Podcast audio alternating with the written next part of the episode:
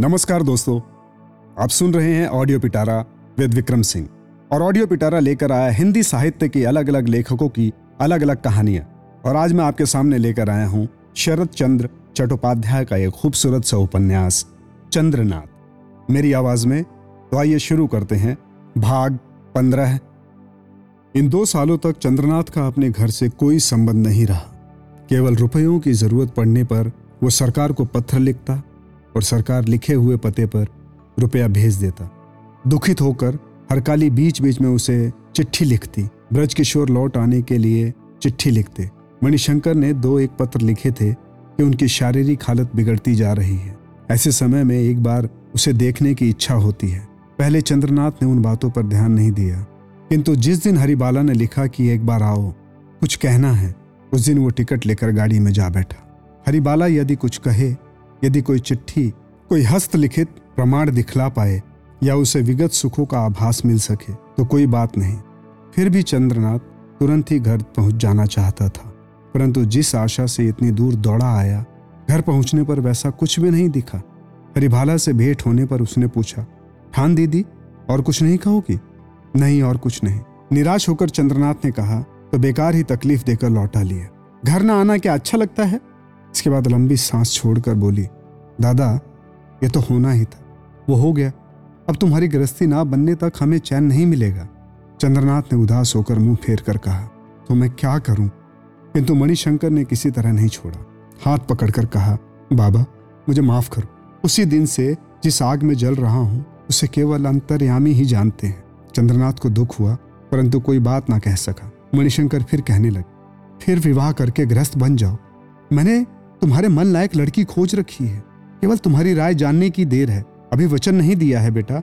एक गृहस्थी खत्म होने पर आदमी क्या दूसरी गृहस्थी नहीं शुरू करता? चंद्रनाथ ने धीरे धीरे कहा, एक गृहस्थी खत्म हो गई। ये जानते हुए भी मैं ये कर सकता हूँ? हे दुर्गा दुर्गा, ऐसी बात ना कहो बाबा। चंद्रनाथ चुप रहा।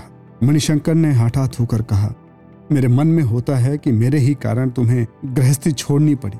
ये दुख मेरे मरने पर भी खत्म नहीं होगा चंद्रनाथ ने बड़ी देर तक सोचकर कहा कहा संबंध स्थिर किया है? मणिशंकर आँखें पोचकर उठ बैठे। बोले, कलकत्ते में? तुम एक बार खुद ही देख आते तो अच्छा होता। चंद्रनाथ ने कहा तो कल ही जाऊँगा। मणिशंकर ने आशीर्वाद देकर कहा, वही करो। यदि पसंद हो तो लिखना। मैं घर भर को लेकर एक बार ही कलकत्ता आ पहुंचूँगा। फिर थोड़ी देर में बोले, मुझे और अधिक दिनों तक नहीं रहना है, चंद्रनाथ। तुम्हें सुखी और ग्रस्त देखकर ही मैं चैन से मर सकूँगा। दूसरे दिन चंद्रनाथ कलकत्ता आया। साथ में मामा ब्रजकिशोर भी आए।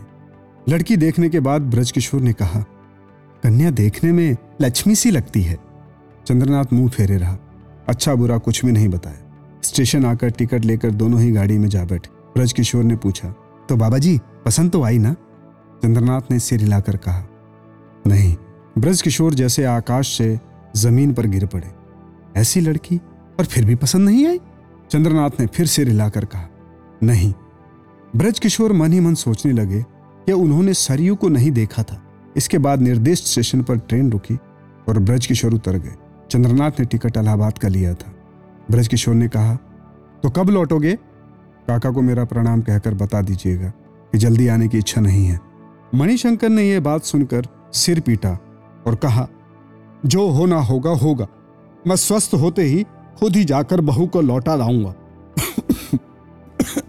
झूठ मूठी समाज के भय के कारण हमेशा के लिए नरक का भागी नहीं बनूँगा। और समाज का दोष ही क्या है? दोष तो सारा मेरा ही है। अरकाली ने यह खबर दांत से दांत रगड़ कर कहा। दिमाग खराब हो गया है? सरकार को बुलाकर उसने पूछा। चंद्रनाथ ने क्या कहा था? सरकार ने बताया, आज तक कितना रुपया काशी भिजवाया गया बस इतना ही पूछा। हरकाली अपने चेहरे का भाव अत्यंत भीषण बनाकर वहाँ से चली गई। ऐसी ही इंटरेस्टिंग किताबें कुछ बेहतरीन आवाजों में। सुनिए सिर्फ़ ऑडियो पिटारा पर। ऑडियो पिटारा सुनना ज़रूरी है।